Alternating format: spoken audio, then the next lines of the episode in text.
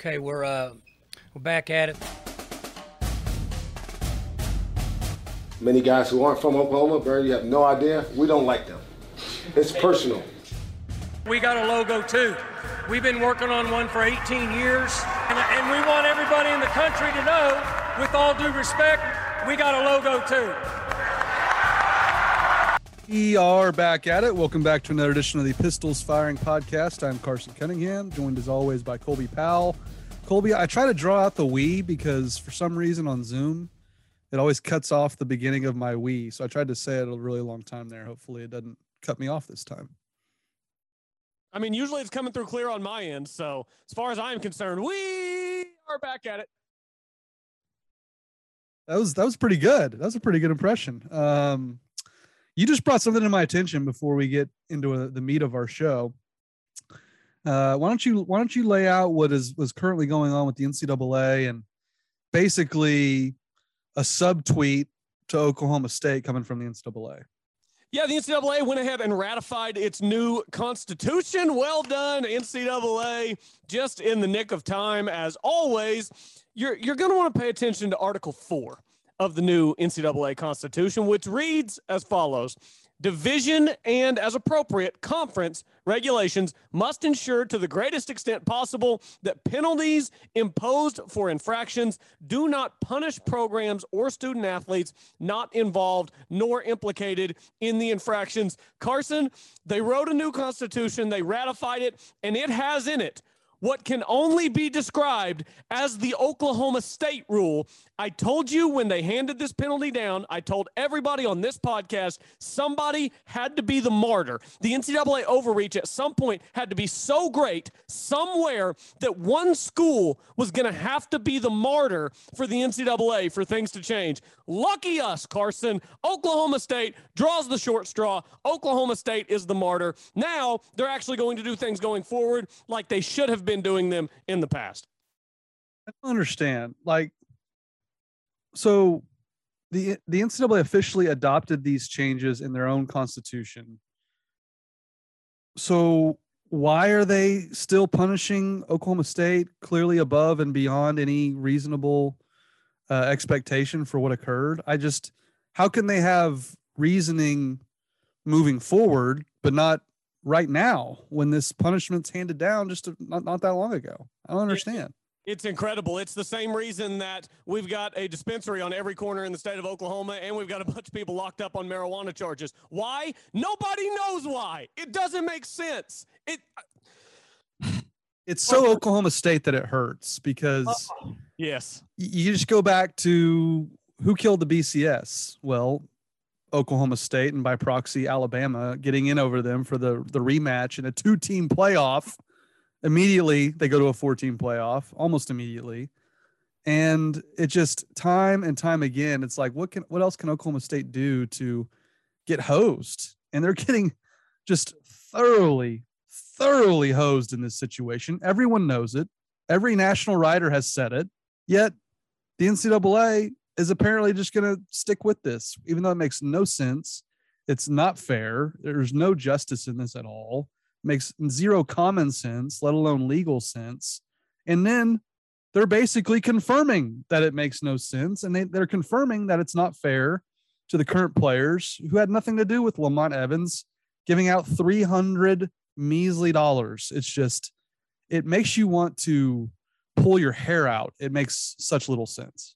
Yeah, it doesn't make me want to pull my hair out because that's a dangerous game. It might not come back at this point. But yes, the $300 was given back right away. And I mean, the fact that we're still dealing with this, it, it is just the most Oklahoma State thing ever that the NCAA overreaches in a way that is so obvious and so cruel and so unfair that you have to change the entire system at its core to fix it. But Oklahoma State, you still get to serve your postseason ban. You still get your recruiting restrictions. You still get all your probation and everything that comes along with it. But just know, take solace, Oklahoma State fans, in the fact that we're not going to do this anymore moving forward. Take solace in the fact that whenever we find out that Kansas was just handing out bags full of cash to anybody and everybody who wanted one. Take solace in the fact that we're not going to punish their basketball program because that happened a long time ago. It's, I mean, Carson, the reality is the system moving forward is going to be the system we all wanted, but it almost makes it hurt that much even more that it was Oklahoma State that had to get that punishment. It could have been any number of schools. It could have been Auburn. It could have been South Carolina. It could have been Kansas, Kentucky, Duke, North Carolina. It could have been any one of these schools. And it was the one in Stillwater who picked up the phone and said, Hey, NCAA, something went down on our campus. We want you to know about. That's the one that got punished. That's the one that got everything changed. And trying to ma- trying to wrap your head around that will make you go absolutely insane. Uh, I'm gonna get the bleep button ready. It, it's absurd. It's absolutely absurd that the NCAA is doing this. I'll bleep those out, I promise. But I'm getting mad just thinking about it. And what I don't understand, you, you laid it out beautifully. I, I agree with everything you just said. What I don't understand is why Oklahoma State doesn't lawyer up. I don't know what the process would be, but I would think a lawyer could simply present OSU's case to a judge and, and present how unfair it is, and then throw this new constitution. They have literally changed their constitution in Oklahoma State's favor, meaning this is not what should be occurring. They're literally changing a document that hasn't probably been changed in a long time. How a lawyer doesn't just spike the football all over them with this in this case, I don't know. And if I'm Oklahoma State, I'm I'm doing it. I'm lawyering the hell up and I'm fighting it and I am not letting I am not accepting this penalty. And I'm not saying they have. I don't really know what's going on. We haven't heard a whole lot about it since. They got a basketball season to play. But I would be thoroughly disappointed if Oklahoma State, their leadership, just accept this penalty, don't go to the NCAA tournament, and just turn the other cheek. I don't, I don't, I hope that's not what they do, Colby, but I'm gonna be thoroughly disappointed if they do. Yeah, I will too. And the reality is, I don't understand the legality of it all. It, it seems like there has to be some avenue because, I mean, this new constitution is all but an admission from the NCAA that okay, we hammered Oklahoma State. Everybody freaked out. Let's fix it moving forward. But but we're not going to fix it for Oklahoma State because we're mad at Oklahoma State for who knows uh, Oliver, Dez Bryant, uh, any number of things. Who knows? I, I, I don't know what you do from here. I don't I don't know the legality of it, but it seems like there has to be a lawyer out there somewhere who could wrap their head around what it would take to right this wrong uh, that is so wrong that the Constitution has to be changed and it's been ratified easily because everyone acknowledges, oh, yeah, that's the best way to do it. Maybe a kid that was in fifth grade shouldn't be able, uh, sh- shouldn't have his postseason taken away from him because of what somebody did whenever he was an 11 year old. That that's probably a good way to do it. Yeah, it's just, it's a, it's criminal. It, what the NCAA is doing is criminal, and Oklahoma State should pursue, you know, the all the legalities at their disposal as a result because they're being completely jobbed here, and I think everyone with a brain can see that. So, anyway, we could spend another hour talking about how how corrupt the NCAA is. But uh, first, let's hear from Chris's University Spirit before we get into the rest of the show. It's your one-stop shop. Be sure to shop at chrisuniversityspirit.com.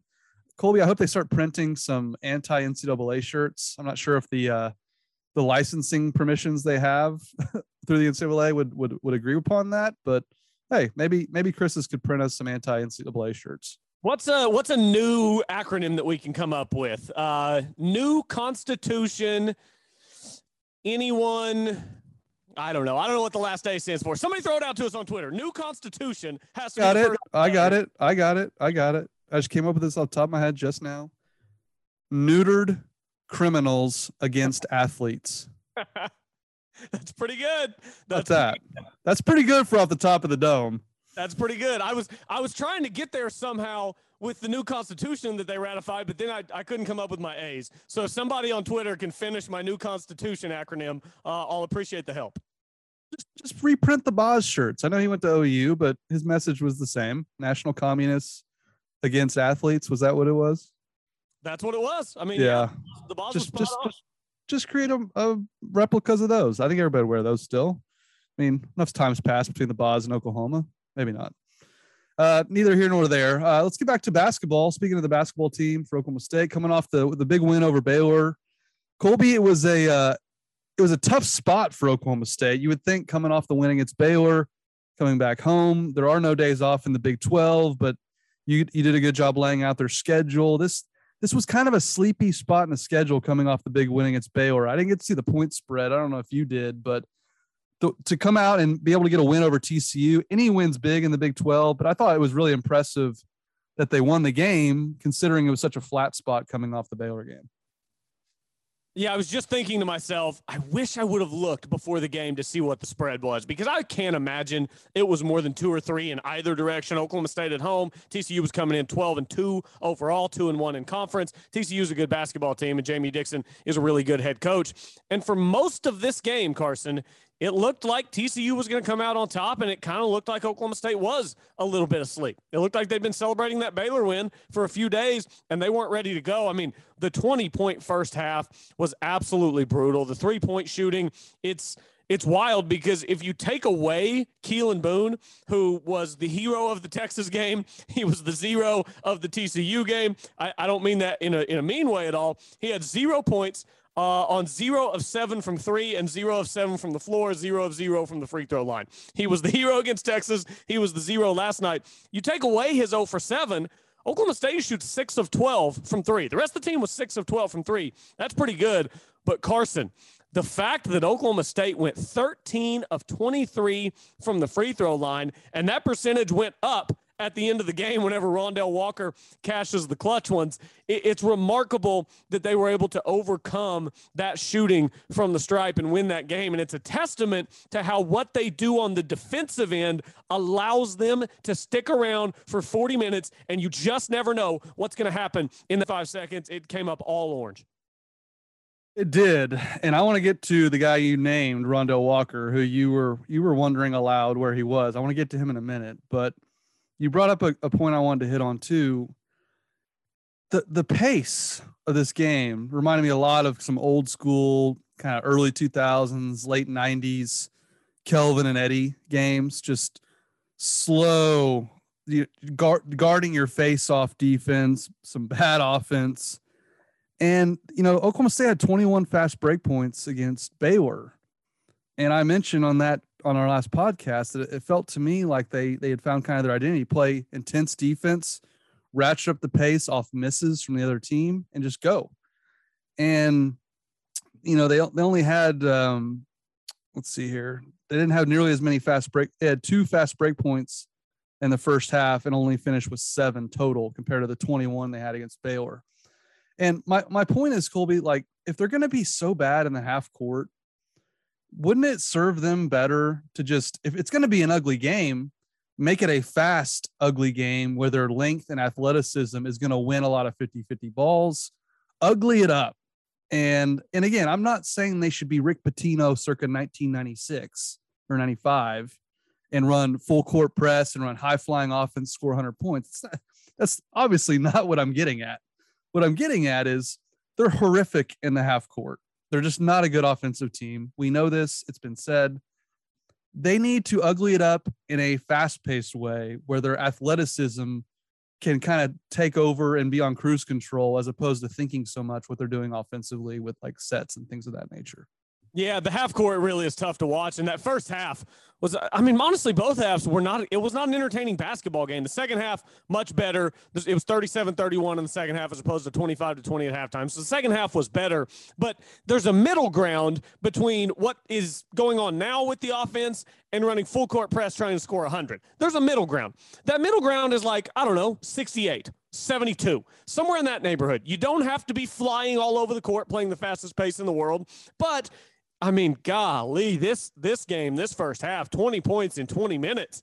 Carson, it's unfathomable for a team with Bryce Williams, Bryce Thompson, and Avery Anderson to score 20 points in 20 minutes. That that just it can't happen. I mean, quite frankly, it can't happen. And it's great that you get that win, but I I mean, that win doesn't necessarily overshadow some of the deficiencies. It just shines a light, I think, on the character of this team, the integrity of this team, the the fight in this team. I mean, they have everything taken away from them for something that they had nothing to do with, and they are one and three in conference play headed to Waco and they beat Baylor, and then they come back from a six point deficit with less than, I think it was less than a minute and a half to go to beat TCU last night after just not being able to score the entire game. Rondel Walker, we were looking for him. We, we, out loud, Carson, you and I were looking for him when we recorded earlier in the week, and we found him last night in a big, big way. He needed that, and Oklahoma State needed that because there's a big, big difference between three and three in conference play and two and four I think we should have every show where we wonder aloud where a player is on the Oklahoma State team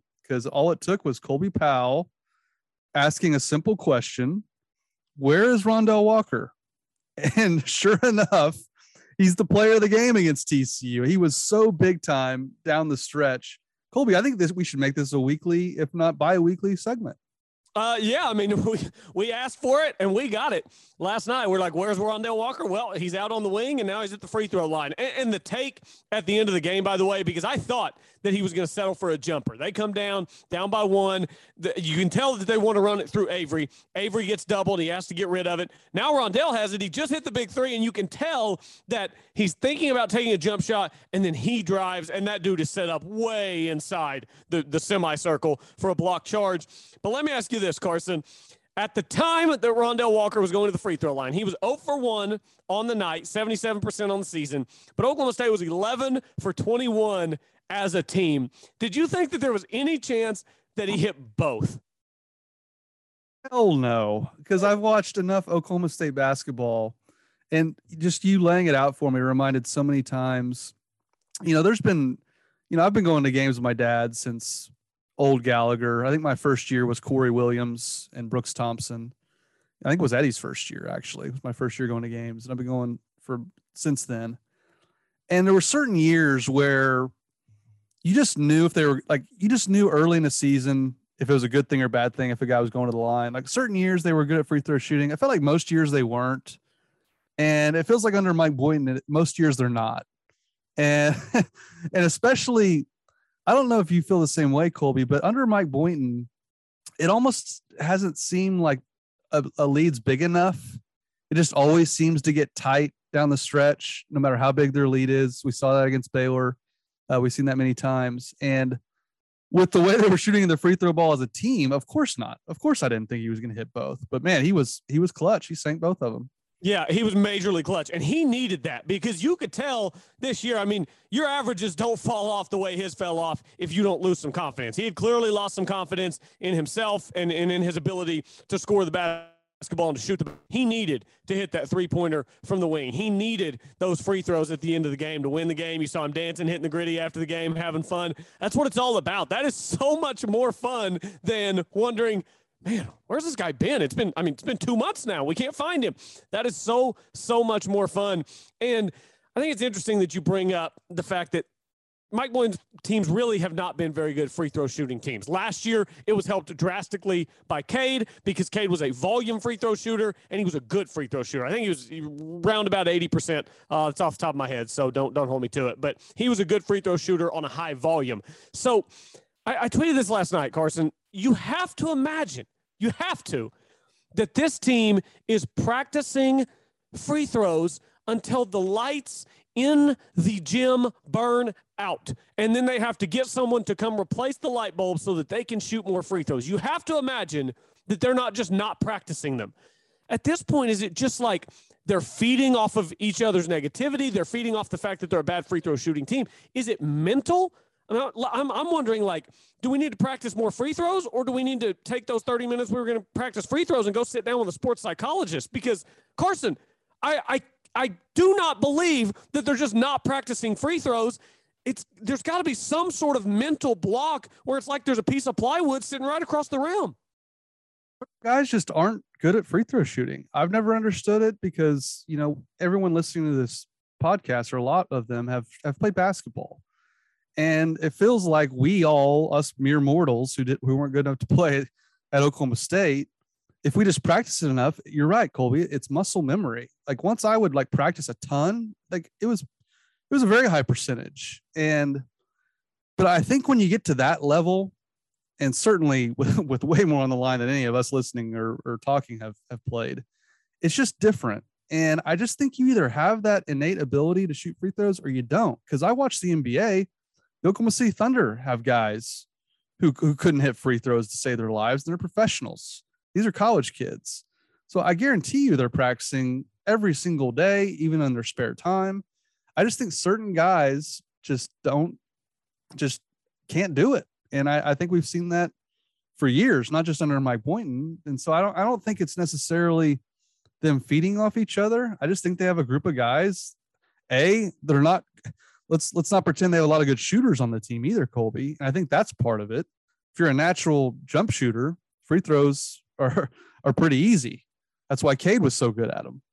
And you know, certain guys like Thomas Dziagwa who are just straight straight up shooters. Keiton Page, I go on the list, but I think it's more of that necessarily than than feeding off each other. But it's a huge problem when you can't score from the field and you can't hit free throws, that's a huge problem. And that's something that they're going to have to deal with all year. Yeah, I mean, the worst thing for me as an Oklahoma State basketball fan is when the opposing team picks up that seventh foul. Because now I know that the next three times, that, that including that time, and then the next two times, I should say, that an Oklahoma State guy gets fouled and he's not going to the rim, gosh, if you don't make the first one, it's a turnover. It is a turnover if you don't make the first one. And that front end of that one and one was just biting Oklahoma State yesterday. I mean, we saw it with, uh, I think Cisse had one. I know Ice had one where he missed the front end of a one and one. There were a couple missed in the first half as well in the one and one. And then when the other team gets to 10, I kind of, it's like an exhale. It's like, okay, at least now we get two. You figure you can make one of two. It's not an empty trip. It's not a turnover. You're at least gaining something there. It's just wild the lack of confidence going to the line. And look, I know last night, Moussa Cisse and Kalib Boone, those are your two big men. Those two combined to go two for eight from the line. They were both one for four. So if you take those eight free throws out of it, then the, the rest of the team would have been 11 for 15, which is fine. It's good. It's not great. It's 11 for 15, a lot better than 13 of 23. But earlier in the season, I really thought Cisse was, was stroking it pretty well from the free throw line. Kalib Boone, you know, he only plays six minutes last night, gets four free throws. So he's being aggressive when he's in there. He's getting fouled. But, you know, I don't expect him to be a great free throw shooter. But, I mean, one for four, just, I mean, let's let's be blunt. One for four just isn't good enough, even for a big man. You, you've got to be making half of those. And I know it's a small sample size, one game, but in the Big 12, that could be the difference at the end of the year between being 7 and 11 in, in conference and being, you know, 10 and whatever in conference, 10 and 8 in conference. It's just hitting those free throws is so important. So, Oklahoma State, Carson, I, I think we can say it. Little fortunate to get away with a win last night, considering the amount of missed free throws. But if, if we want to just be fair on both sides of the ball, I mean, Oklahoma State's defense was impressive. TCU turns the ball over 22 times, Carson, to Oklahoma State's 11. How do you overcome 10 missed free throws? You double them up on turnovers. That's their borderline elite defensively. I'm willing to go there. I mean, they're they're a bear defensively, and there and there's nothing wrong with being a poor offensive team and a great defensive team. How many times did we see that under Eddie? Like Carson, they, they're winning games with 50 points under Eddie. How many times did we see that in the fall under Gundy? Big crossover there. The Jim the Jim Knowles era was was kind to to the the offense lacking points. That's for sure the, the walls are thin between Gallagher and Boone. So the, the style of play crept over. Slow everything down, keep it close, beat them at the end with defense. And, and by the way, let's not uh, let's not forget to give credit to oh my gosh, who had the block? The big block that led to the, the final possession. Tyreek Smith. Tyreek. Smith. Yeah. Tyreek had the block, so credit to him for the block. Uh, but yeah, this is very much uh, one of the best defenses maybe in college basketball. I'd have to go look at the analytics and see what those say. I don't know, Carson. I'll put them at number two, right behind Georgia.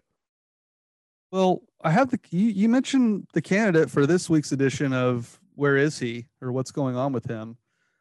What's going on with Kalib Boone? Good question. You mentioned you mentioned it. He, he didn't play a whole lot in this game, six minutes. He was one of their best players last year. And I don't want to overreact after every single game, be like, what's wrong with this guy? What's wrong with this guy? But I, I just wanted to ask you, just what do you think's going on there? It's a great question. You know, he was out to start the season. He comes back in, and I, I don't know if last year he had a more defined role you know, last year Moussa Cisse wasn't here. That, that guy's a transfer in. Last year, Kalib Boone was the big man in the middle. This year, you've got Cisse and you've got, uh, you know, Tyreek Smith is giving him some good minutes. Matthew, Matthew Alexander Moncrieffe is still getting minutes. I think he just doesn't have a defined role, and, and he's played so poorly that now he's getting so few minutes. He played six minutes last night. It's, uh, I mean, obviously, you, you could say that it's a confidence issue, and I'm sure that that is somewhat part of it, but – I think it's also just the fact that he no longer has a defined role on this basketball team. And if you don't know what your role is, you don't know how you fit with which unit, you, you don't have the chemistry with the other guys out there because you don't have a role. I mean, that that can be tough for a basketball player, I'm sure, to climb out of. That's just obviously me looking down 30,000 feet feet view but um, I, I, think his lack of a role on this team is really hurting his ability to get in any kind of rhythm and be the type of player that we saw for I'd say half the season last year.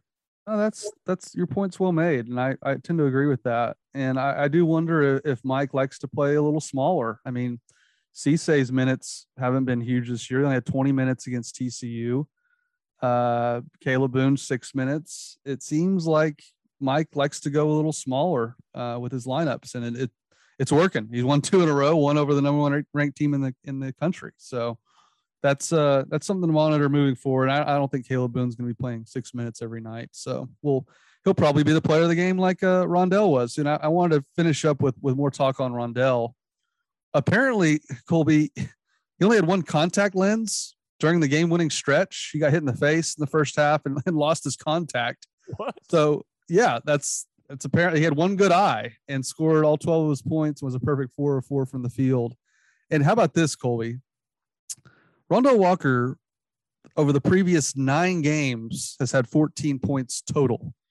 He had 12 last night against TCU. He he wow. was he was awesome. And I was as surprised as you were because I really thought last year Rondel Walker was already becoming like an Ivan McFarlin in, in, for Oklahoma State fans. He was like an immediate fan favorite for the energy he would bring off the bench defensively. He would always dive for loose balls, would score. I mean, he, he was a capable shooter, and he was missing. And I thought it was really a really salient point by you to bring up his lack of involvement. Because don't you feel like last year, Colby, he had really carved out a niche and was already like an instant fan favorite? Yeah, last year he fit so so well beside Cade. He just they made a great team uh, in the backcourt defensively. On offense, Cade was setting him up, kicking it out to him, getting him good looks. This year, no Cade. The offense just all around isn't as strong, but you still don't expect him to disappear like that. You know, sophomore slump is a real thing. Tons of roster turnover, guys out, guys in. So I, I understand that that can be tough to get a handle on. But like you said, Carson, it's not like he was just a decent freshman. He had won over the hearts of Oklahoma State fans. And that Kansas game that I was at last year was a big part of it. When Cade jumps out of bounds, throws it in, outlet to Rondel, and one, you beat Kansas on your home floor. He was really becoming a, a bit of an, an very early on kind of folk hero for Oklahoma State fans. Local guy, Putnam City West, wins the state title in high school, goes to Oklahoma State. He's just, you posted a junkyard dog gif last night um, on, on Twitter. He was a junkyard dog, man. He played tough. It was that Eddie mentality. And then maybe maybe his role isn't as defined this year too. I, I don't know. And at that point, do you start asking the question: Is Coach Boynton, uh, you know, playing too many guys? Are are the rotations too? Muttered, if you will, to kind of all over the place. I mean, obviously, he knows his basketball team a lot better than I do. Um, and it kind of seems like even Coach and Carson is just trying to figure out exactly which buttons to press to get this team to score. If Rondel Walker can be the guy he was last night, that is a big button that will help a lot of things. Yep, no doubt. That's that's a huge factor uh, moving forward. So Oklahoma State coming up. Let me pull up their schedule. Who they got next? They've got at Texas on Saturday, then Iowa State on the 26th. What day is that? That is the Wednesday. Wednesday. So look at a nice little break in there, which they desperately need after all the miles they've traveled the last, you know, three or four games. So yeah, at Texas, at home against Iowa State, and then uh, the game against Florida, the the Big 12 SEC Challenge, and then at K State and Bedlam at home, February 5th. So not an easy stretch by any means, but certainly easier with it than they've just gone through. So we'll have to see how to how uh, Rondel can keep playing for Oklahoma State. Uh, we do have some football news, Colby. This so this frankly shocked me for a lot of reasons, but apparently Derek Mason, the uh, defensive coordinator at Auburn, according to Bruce Feldman, uh, he says sources Derek Mason has emerged as a strong candidate for Oklahoma State's defensive coordinator vacancy. The Tigers ranked number four in the SEC this year in fewest yards per play allowed. And people will remember Derek Mason was the head coach at Vanderbilt, which for my money is one of the toughest Power Five jobs in the country. Uh, before that, he was with uh, David uh, David Shaw at Stanford. It was his right hand man. So Gundy has a little bit of history with him playing at Stanford in the Fiesta Bowl. Maybe they crossed paths then. But what did you make, Colby, of the news uh, that Derek Mason's emerging as a leading candidate? I was a little surprised to hear it, honestly, because you know maybe he wants to come coach under Gundy, and he saw what Oklahoma State's been doing defensively and what Jim Knowles just got out of Oklahoma State. But I mean, Carson, the idea that Oklahoma State would A, have a big enough checkbook to lure a coach out of the SEC. I mean, Auburn's not Bama, Auburn's not Georgia, but Auburn's Auburn. I mean, they're paying their coordinators. So, A, you've got to have a big enough checkbook to lure, to lure Mason out of Auburn. And then you have to convince him that this is a better job in the Big 12 than being the DC at Auburn is in the SEC. I mean, even this year on a bad Auburn team, and that was a bad Auburn team, they locked down Bryce Young. And this was whenever he had uh, John Metchie and, and Robinson as well. So, I mean, that was a good defense, Carson. I, I think this would be a really good hire if Oklahoma State could get him. It was it was surprising to me though because I mean, defensive coordinator jobs in the SEC are big time, especially you know Auburn. Again, they're not Alabama, they're not Georgia, but they won national championship in the last decade. They're certainly not Vanderbilt or Mississippi State or Missouri. So uh, I, I think it would be a big deal for Oklahoma State as a program to kind of have that recognition that you've risen to the level that you can get that guy. Does that kind of make sense what I'm getting at there? Yeah, no, I, I totally get where you're getting at on, on all those fronts. And I, I see it from both sides. I see it from your side in that the guy makes $1.5 million at Auburn. Is he going to make that at Oklahoma State? That I, I mean, I know they were willing to, to up Jim Knowles's offer, but 1.5 million for a guy who's been a, a, defensive coordinator for one season at, at Auburn. That's a lot of money. And I think that's curious to me. I think him going from Auburn defensive coordinator to Oklahoma State is a curious move for me. But to me, it makes a lot of sense. Or let me get to the other reasons I, I caught me off guard was this is totally not a Mike Gundy hire stylistically. He tends to hire guys who have way less of a name that he thinks won't, won't are going to get plucked in a year or two. We've seen that time and time again. And to hire a, a, former sitting head coach in the SEC that you would think if Oklahoma State has a good year defensively, which they have a lot of returning talent coming back, you think they would. I think it's I think Gundy I would thought would have thought this was a risk that he get hired away too quickly. But I think it's a I think it'd be a great hire because his history is is there with at Stanford. I mean, nobody wins at Vanderbilt. James Franklin maybe won a little more than most, but where it makes sense for me, Colby, is there's rumblings him and Bryan Harsin aren't getting along that great, the head coach at Auburn. Bryan Harsin's probably gonna get fired soon. I think I think Mason can look at the longevity of Mike Gundy and see that Mike Gundy's gonna be around as long as he wants to be. we all know that. So that's a stable job that he can go and learn uh, the, the system that Jim Knowles had so much success with. And maybe he's viewing this as a stepping stone to get a head coaching job, which with more stability than he would have at Auburn. That's the only reason it makes sense for me from Mason's standpoint. But for Mike Gundy to go get get get this guy, I, I would love that hire. And frankly, it shocks me because I was totally expecting an off the radar name that I had never really heard before. Yeah, and again, this isn't a done deal. These are rumors, uh, but it's pretty heavily reported in a lot of places that Oklahoma State and Mason are getting close. And, and, I guess, you know, talking about his stuff at Auburn, his situation at Auburn, I hadn't read until just now uh, the report in the Oklahoman, and this originally came from Brandon Marcello of 247 Sports, reported that Mason and head coach Bryan Harsin, quote, have not been on the same page lately with staffing and philosophy. So maybe he just wants to go somewhere else. Like you said, the stability of Mike Gundy. And, you know, maybe he sees – Oklahoma State could maybe be a stepping stone job for him back to a head coaching position. He was head coach at Vanderbilt for eight seasons, Carson. He had a stretch at Vanderbilt where he won 24 games over the span of three years. Derek Mason was a good head coach in a bad situation. I, I, I truly think that.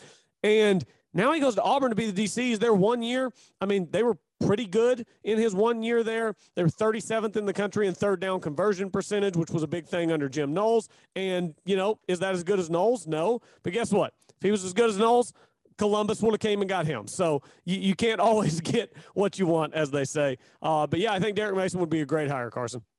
Well, Mike Gundy's talked a lot, you know, post bowl game, pre bowl game about, you know, Chad Weiberg and President Shrum stepping up to you know elevate Oklahoma State and, and take take the next step forward to become quote unquote a blue blood or have a logo, things of that nature. So Jim Jim Knowles is making 800 grand, and we all heard the speculation he was going to get a big raise to stay.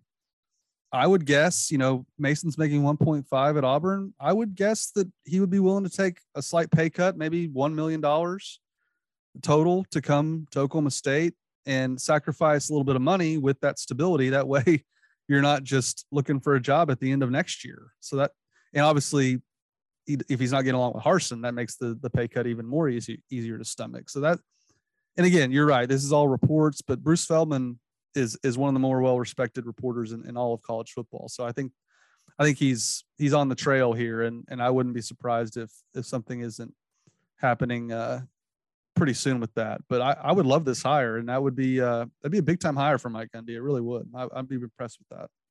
Yeah, big time hire for the program to be able to go to the SEC. Auburn, again, a, a school that's won a national championship uh, and has some good teams over the last decade. To go poach their DC to make a lateral move to come to Stillwater, that'd be a big deal.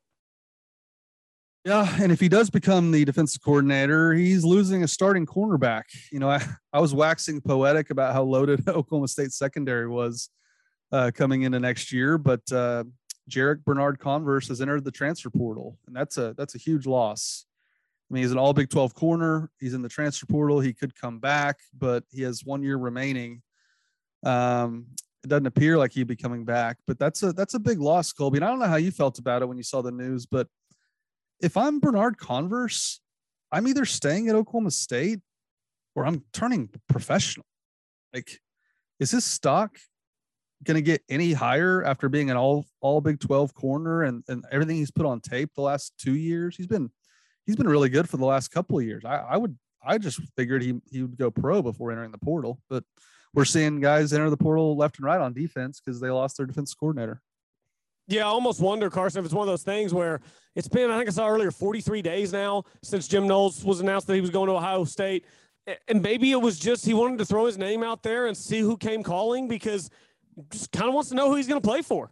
You know, I mean, we're getting into the second semester now. If guys are going to make moves and do something else, it's got to happen sooner rather than later. Uh, they are, after all, student athletes. So I think it could just be as simple as that. Totally wouldn't surprise me if he came back to Oklahoma State. Wouldn't surprise me if another program wowed him either. I just, uh, I hope he'll be back in Stillwater. But uh, look, when a guy's coach leaves, when their positioned coach, their coordinator on their side of the ball leaves, I just have a hard time telling a guy – no, you need to be loyal to the program no matter who they hire. I mean, that's your position coach. That's the guy that you're trusting to get the absolute most out of you, trust you, put you in the best position to be successful, and get you to that dream of playing on Sundays.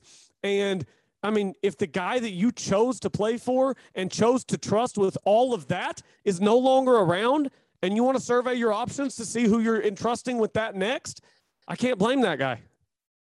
Oh, I can't either. And you're right. Like you don't know who's going to come calling. I mean, uh, Tanner McCalister's going to Ohio State. Like that's some like for for kids that, that are at Oklahoma State that weren't recruited by the big boys. Like that's got to be exciting. Like as as loyal as they are to Oklahoma State, like you know, f- like if Florida State called me and wanted me to transfer from Oklahoma State, like it'd be tough for me not to want to put the Seminole helmet on, you know. And we don't know who potentially could reach out to, to Bernard Converse, so I don't I don't begrudge him at all. I just I kind of thought he might turn pro with the because I think he's that good, and so it, he has he can come back again. It's early. We don't know who is going to enter the portal and come back or potentially leave, but they do they do lose Christian Holmes. But Colby, I you definitely want him to come back, obviously. But man, again, Korie Black and Jabbar Muhammad really impressed me. Those two guys look ready to start next year. So while losing Converse would be tough, really tough, you, you would definitely want an all Big 12 guy to come back. I have a lot of confidence in Korie Black and Jabbar Muhammad. I really do.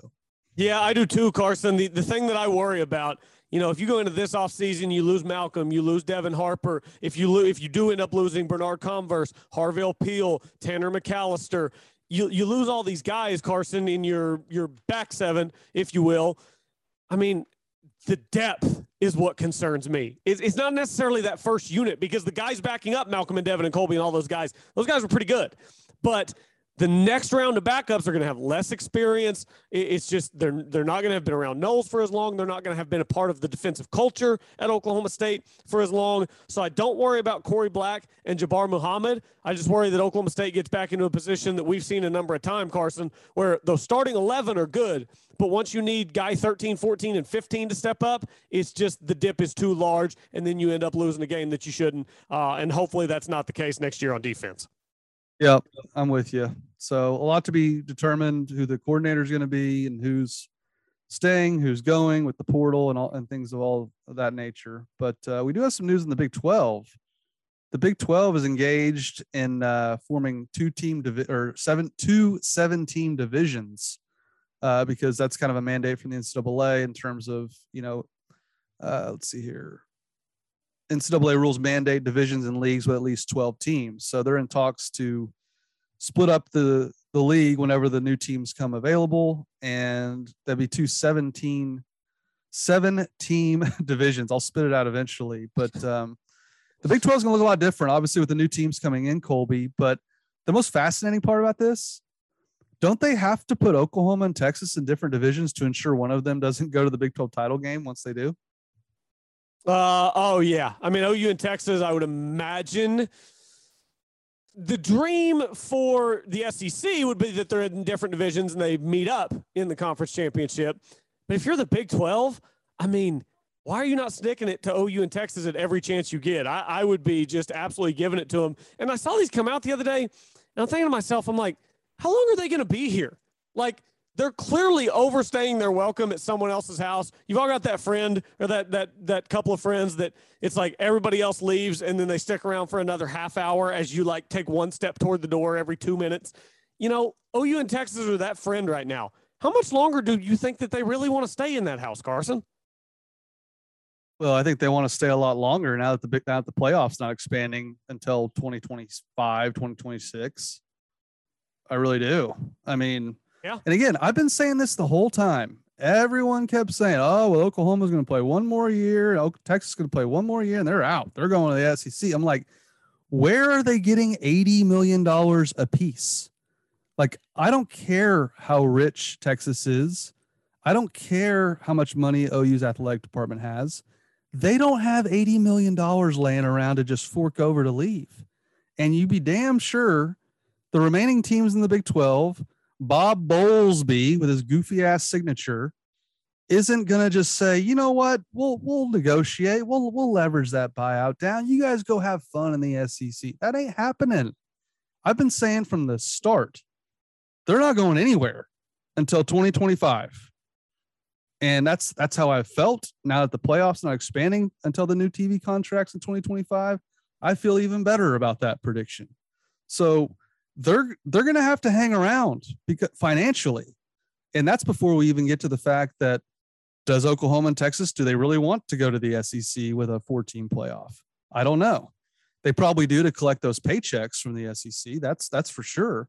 But from a competitive standpoint i don't know how and especially with lincoln riley bouncing out of town and going through all this upheaval in norman uh, Oklahoma and Texas are going to be stuck going to Provo and Cincinnati and Houston, in my opinion, until 2025.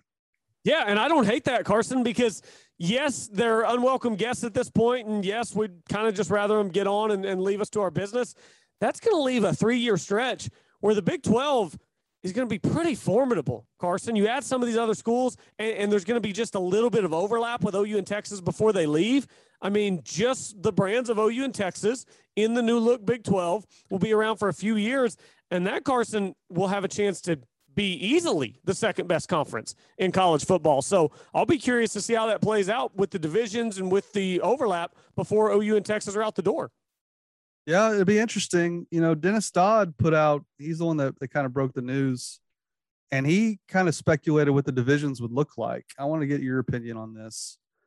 Um, he has the North and the South again.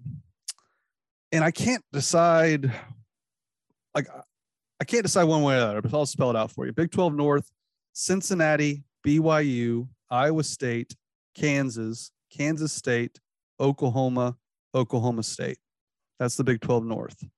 Big 12 South, Baylor, Houston, TCU, Texas, Texas Tech, UCF, West Virginia, which to me, it almost needs to be east and west with how far west BYU is and how far east UCF and West Virginia are. I think the North is way better off the top of my head. I mean, you got Baylor in the South, but then it's Houston, TCU, Tech, Texas, UCF, West Virginia. I think the North would be loaded with Cincinnati, BYU, Oklahoma State, Iowa State, Oklahoma. Uh, that that to me, I don't I don't like that uh, one bit really for Oklahoma State. Yeah, that would be really heavily stacked in favor of the North. The, the South would essentially be Texas and the East schools, West Virginia and Florida, or uh, yeah, West Virginia and UCF. Uh, everybody else. Well, and Baylor. Yeah, but Baylor's in Texas. I'm just all the Texas schools. Oh, All I'm the- sorry, I yeah, missed that the- part. Yeah, all the Texas schools, and then the two schools out Yeah. east. But yeah, I mean, for OSU, that would leave you with OU, obviously, who under Brent Venables, I'm sure, is still going to be a very formidable pro- program. That would leave you with uh, Cincinnati, Iowa State, BYU. I mean, that's a much more loaded division because those of us from this part of the country who aren't making these dumb polls and talking about teams to watch next year, we all know that Texas is trash until further notice. So them being in the South doesn't carry much weight. No, I'm with you there, and and that's just and again, this is just Dennis Dodd speculating, but I just hope my only hope is they don't make it so lopsided like it was with the old Big 12 North and old Big 12 South. I mean, that was just completely unfair. I mean, I mean, you had Oklahoma State, you had Mike Leach with Tech, and then Oklahoma and Texas at their zenith, and A and M even in the South, and then you had all the terrible teams in the North that just weren't any good. So I just that's that's my hope. And again, I, I do think they are going to split up Texas and Oklahoma, but um, but you're right, Colby. I mean, again, I you and I have been trumpeting the Big 12 for a long time. That would be a legit conference. And I mean, if, if they don't start getting more respect than the Big Ten with that with that league, then something's seriously wrong. And something may seriously be wrong because the people who decide uh, what to show, a lot of them are Big Ten people. You know, it's just the way it is. That's kind of more toward the the media central northeast. Um, so yeah, Big Ten controls a lot of the narrative. Big Ten people are in positions about what gets shown. You've got a Big Ten guy that's the face of college football with Ohio State, so they're always up there dealing with Ohio State. But that new look Big 12, especially in the overlap years, would have a serious case to be the second best and the second most covered conference in college football. Yep, I agree. Uh, speaking of Oklahoma State standing nationally, ESPN ranked the top uh, 100 games of the entire season. And Oklahoma State comes in at number four, number five, and number six, which are their last three games of the 2021 season. They got Bedlam ranked fourth, Oklahoma State and Baylor in the in the uh, Big 12 title game fifth, and then Oklahoma State beating Notre Dame sixth. So the, the cardiac cowboy moniker was back in a big way for Oklahoma State, Colby. But it is cool to see they them get some recognition because, as much as we rail on the national perception, they got a lot of respect here, having number four, number five, and number six all in a row. Yeah, absolutely they do. That's big time for Oklahoma State. And, you know, that shows there were some eyes on Oklahoma State this year. And this was a good year for those eyes. There have been years, Carson, let's be honest. It's okay that y'all aren't seeing too much of what's happening down here. But this year, we wanted all of the eyes on Stillwater and Oklahoma State by playing a series of thrilling, exciting, and the one heartbreaking game, uh, were able to put themselves on a national stage. They sure were let's get to uh, bullets and BBs. This is where you got positives and negatives for the week. Since it is, uh, we're taping this on Thursday, going to air about Friday, maybe Thursday night. What do you got for your uh, your bullet, Colby Powell? Carson, I I can't go any more obvious. I'm going chalk. Rondel Walker, congrats to you, young man. That was a big, big night for him, big night for the program. I mean, the feeling, the energy around the program, so much different than it would have been today had they not pulled that out. And Rondel Walker with the big three from the wing, the great decision to take it to the basket at the end of the game, and the two very clutch free throws. It just, it really doesn't get any better than that. Yep. Shouts to Rondel. He was uh, put on a milk carton by Colby Powell, and he he answered the bell with uh, with with a vengeance. So that was that was excellent. I'll stick with the basketball. Uh, I really like Tyreek Smith. I mean, his stat line's not going to blow you away. Two points, seven rebounds, two blocks, and a steal. But quote from Mike Boynton: Tyreek gives us a different element than Kalib and Moussa. We can switch more comfortable with him because he's got pretty good feet. He can switch onto a guard and at least for a couple dribbles, keep them in front. And he's just as good a rebounder. He's a better rebounder probably than Kalib, and just as good as Moussa is. So it appears Tyreek Smith's really impressed Mike Boynton. He's impressed me. You know, he was a pretty big name transfer coming in, and just I thought he played excellent against TCU, and perhaps is carving out a, a significant role for Oklahoma State. Yeah, absolutely. He was great last night, and I like what Boynton said about being able to switch with him. He's got good feet. He's not quite as big as those other guys, but he is quicker, and the athleticism is definitely there. We saw that on the block at the end of the game last night. Carson, you mentioned the milk carton. I got a question for you. Do you drink milk? And if you do, plain, chocolate, or strawberry? It's so funny you brought this up because I hadn't purchased milk in years. And I'm trying to eat a little healthier, and uh, I'd read a few articles, and a lot of people suggested milk on there for breakfast. So I drink milk in the morning, and I I go straight up two percent. You know, I'm pretty plain Jane when it comes to that. Just plain two percent milk for me. All right. See, I'm a little. I've got to go with the chocolate. I'm a chocolate guy. I can do strawberry. I can't do regular. I can't drink regular milk. I've got to have the flavor in there. I don't know what it is. Ever since I was a kid, the regular milk just didn't sit right with me. And I've been a chocolate or strawberry guy, but I'd say like 80% of the time it's chocolate, 20% of the time it's strawberry. Now, why did you bring this up? Uh, you said I put Rondel on a milk carton. Got me thinking about milk. what oh, okay. I thought there was some. I thought you were going in another direction. You're sticking with Rondel. I got you. Okay. We used to record these in the middle of the day. Now we record them at night, so my brain wanders a little bit more. Uh, BB Carson, this this is not my mind wandering. This has been an entire day of this BB coming to you. Ceilings, Carson, ceilings. Get the BB because, as I've talked about, we have a child joining us in April, and we're redoing some rooms in our house. Two ceilings need painted today, Carson. I paint the ceilings. I look up. I mean, I'm looking up on painting, but I get done, and I'm like, man, that didn't do anything. Like they don't they don't even look painted. I thought maybe once it dried, I don't know. I'm an idiot. Long story short, I'd gotten some bad paint or maybe I got the wrong brand, I don't know. But I was basically just pushing water into these ceilings. So I have to go to Home Depot, exchange the paint, come back, paint the ceilings again. And painting ceilings is not fun. Your your neck is all bent out of shape. You're going crazy.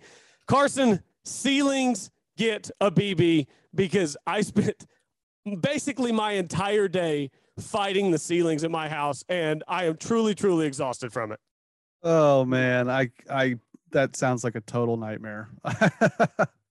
oh man, I hate that for you. That sounds awful. Uh, my BB is going to out a little out west to the desert. Cliff Kingsbury. H- has anyone oh. failed at their given profession upward? Has anyone failed upward more than Cliff Kingsbury? And I'm talking about beyond sports, No. anything. How in the world did this guy A get the Arizona Cardinals job and B run a team that at one point had the best record in the league, which I still we all kind of knew that was that was misleading, but still they got to get rid of this guy. He, he is not an NFL head coach. He needs to go be an offensive coordinator at a, at the college level, in my opinion. He is not an NFL head coach. I just thought he did a horrible job with the Cardinals this year. The only thing that I can think to explain the career arc of Cliff Kingsbury, Carson, he is a truly, truly good looking gentleman. And I think that maybe he tricks people with his good looks into really liking him to the point where they give him jobs that he is unqualified for. What do you think about my theory? I, I totally agree. Like if he looked like Charlie Weis, would he be the head coach at Arizona right now? I, I, that's a serious question. I'm not even being like facetious about that. I'm, I'm half joking on this point. I'm half joking. I, I really do think that Not. He's a good looking guy, great smile. It gives you confidence. You trust this guy. Looks like a good guy. And you like him. You give him the job. He fails. You're like, oh, you, you just sigh. But I mean, yeah, that's probably part of it. I'm, I'm only half joking there. Well, the NFL is a copycat league. We all know that. But not every head coach is Sean McVay. Not every not every skinny, attractive male head coach that has a half beard is a great offensive mind head coach for the NFL. That's just not like look, we all love Zac Taylor. He's doing a decent job with, with Cincinnati now that he has Joe Burrow. But like not everyone's Sean McVay.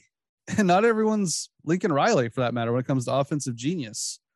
I mean, Cliff Kingsbury couldn't win in college with Patrick Mahomes. And you're expecting him to win the NFL with Kyler Murray. I just, I don't know. He, he gets my BB for the week.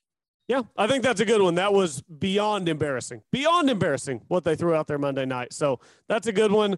I kind of expect that he'll be back because, again, he's just strikes me as the type of guy who's going to get that one more chance. But I mean, what they accomplished this year, the way they fell off a cliff at the end of the season, uh, no pun intended, um, that's about the floor. Fell off For- a cliff. Nicely done. Yeah, no, I, I didn't mean to, and then I caught it at the end. Um, that's about the floor as to what you can be allowed to accomplish with the talent on that roster, which obviously includes Kyler Murray. Yep. He might be, he might be getting canned. Apparently, Bidwill, the owner's not happy, and I can't really blame him. Uh, Colby and I are, we're going to finish this up with our one and done picks for the week. Colby and I are big golf one and done pickers and golf gamblers. And I just kind of wanted to, we're going to start doing this earlier in the week. So if people that are in one and done leagues can hear our rationale. Uh, did you see Matthew Wolff shoot 78 today, by the way? Carson, I did. It's so, so tough. He's just so up and down, unpredictable.